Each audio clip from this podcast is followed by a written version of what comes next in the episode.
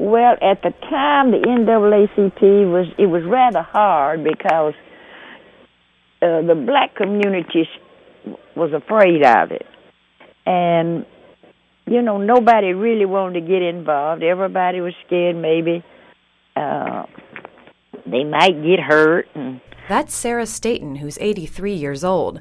Staten is one of the only women left to tell the story of how she and a handful of other women led the NAACP's efforts to desegregate Franklin County schools in rural Sewanee, Tennessee. Sewanee is the home to the University of the South. It's a mostly white college town with a population of 2,000 people. I don't know, people just scared. Well, I guess I was just one of those people that, you know, I didn't fear too much, and uh, I wanted it. I thought it was right, and so I went forward with it. When the NAACP started its Franklin County branch in 1958, Staten worked tirelessly on top of her university cleaning job to make sure her seven children would not be stuck at the county's all black schools. The Supreme Court had ordered desegregation of schools nationwide four years earlier, but the schools in Franklin County still hadn't been integrated. Our books were four or five years behind the white children's books. And um, at a one room school, what can, you know, kids all together, and they wasn't learning nothing much. And it was just ridiculous. Staten wasn't the only mother in the county who was outraged that her children's schools still hadn't been integrated. Emma Hill, Dora Turner, Johnnie Fowler, Mickey Marlow, those are just a few of the women who volunteered their time to do community organizing while still working at full time jobs. Most of the women worked in the service industry, at the university cafeteria, at cafes, and cleaning white people's homes. Women sometimes get a hard time, but women are smart as men. Maybe we are smarter if we had a chance, you know. Some women, not all women. but, you know, when a woman decides to do something, usually as a rule, she'll get it done. And it was another female civil rights leader, Septima Clark, who urged Fowler and Marlow, along with one white man, Scott Bates, to form the Franklin County branch. Clark did teach ins at Highlander School nearby in the all white town of Monteagle, Tennessee.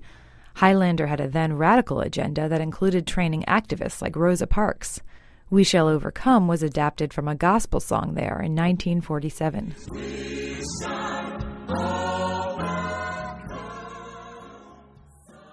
Sarah Staten remembers meeting King at Highlander. It was really something. You know, here are people who are really ba- uh, battling against a struggle, and you almost felt like you was going back to the days of Harriet Tubman and you know, it was just wonderful. That's to me, that's what it was. It was just wonderful.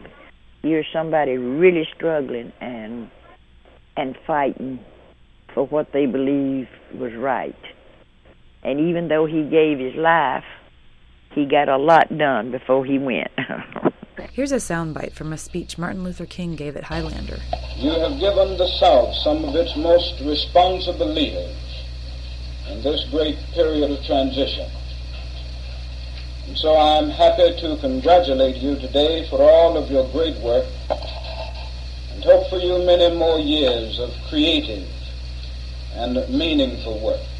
One of the things King worked on was enforcing Brown versus the Board of Education, the 1954 Supreme Court case ruling that all schools be desegregated nationwide.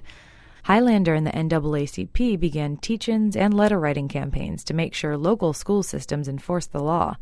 By 1962, the Franklin County schools still hadn't integrated, so the NAACP decided to file suit against the Franklin County Board of Education. Well known NAACP lawyers from Nashville, Avon Williams and Alexander Looby, were the lawyers on the case. Four black families and four white families volunteered to be the plaintiffs. Sarah Staten's family was one of the plaintiffs, and she still remembers testifying. Well, to me, it was not hard because I was telling the truth. And it really didn't bother me to get up there and tell it because I was really telling what really was happening. You know, I wasn't adding or subtracting. I was telling exactly what happened. Another plaintiff was Emma Hill, known around town as Mama Emma. Hill lived in Winchester, a town which didn't have the support of university allies who believed in the civil rights movement like Sewanee did. Hill passed away five years ago, but her daughter, Juliet Larkins Tatum, now 57 years old, remembers people in town gave her mother a hard time for being involved, especially in the suburban Winchester neighborhood where the Hills lived on Old Cowan Road. We used to have people riding in front of our house. We lived kind of on a, a dead end street, and at the end of our street was a lake, or well, a creek now and they would ride down there at the bottom of the hill and come back and throw debris in our yard and call us names and and it would be white men on trucks and stuff, but it never stopped her. It just made her more determined. Larkins Tatum says even black teachers gave her mother a hard time. And they resented her meddling in the affairs. You know, a lot of people felt like she should leave well enough alone. You know, we got this black school. She should be happy with that but she never was. After two years in court, a federal judge from Chattanooga decided to obey the Supreme Court's ruling and ruled Franklin County schools should be integrated the following fall. Two of the black teachers were even hired at the integrated Sewanee schools. At 12 years old, Juliet Larkins Tatum was one of the first students to attend an integrated eighth grade at Clark Memorial Elementary School. But at first, it was very uncomfortable. Uh, they were told that we had tails and we had different body parts than they did and all that kind of stuff. So a lot of it was curiosity. Uh, we had a couple of teachers, and they would get to the part on slavery, and they wouldn't call us Negroes.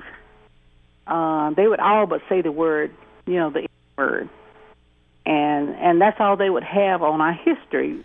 The first year the school was integrated, 1964, Larkins Tatum says she was the only black woman on the basketball team. Every time a player swished a basketball through the hoop, the school played the so called Anthem of the South, Dixie. Oh, we used to hate that. You know, you hit two points and all of a sudden you hear that, you know, and people just get all in, you know, look away. Oh, we hated that. We didn't wish we were in the land of cotton. Things finally did get better for black folks in Sewanee and Winchester. Black men and women who had previously been turned away from the lunch counter at Kuhn's 5 and 10 cent store got served. Churches, blood banks, and swimming pools were desegregated.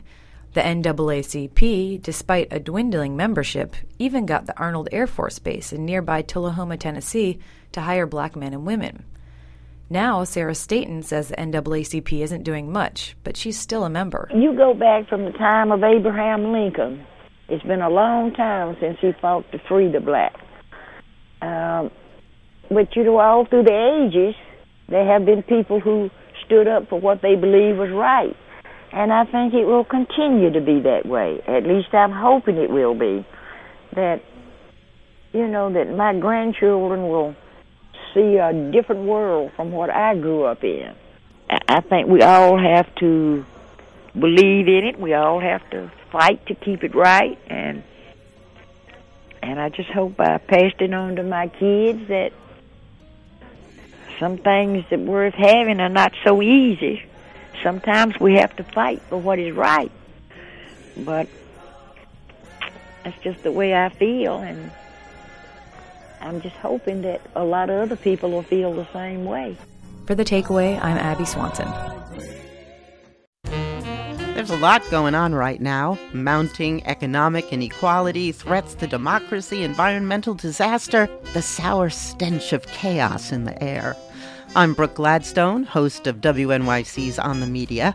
Want to understand the reasons and the meanings of the narratives that led us here, and maybe how to head them off at the pass? That's On the Media's specialty. Take a listen wherever you get your podcasts.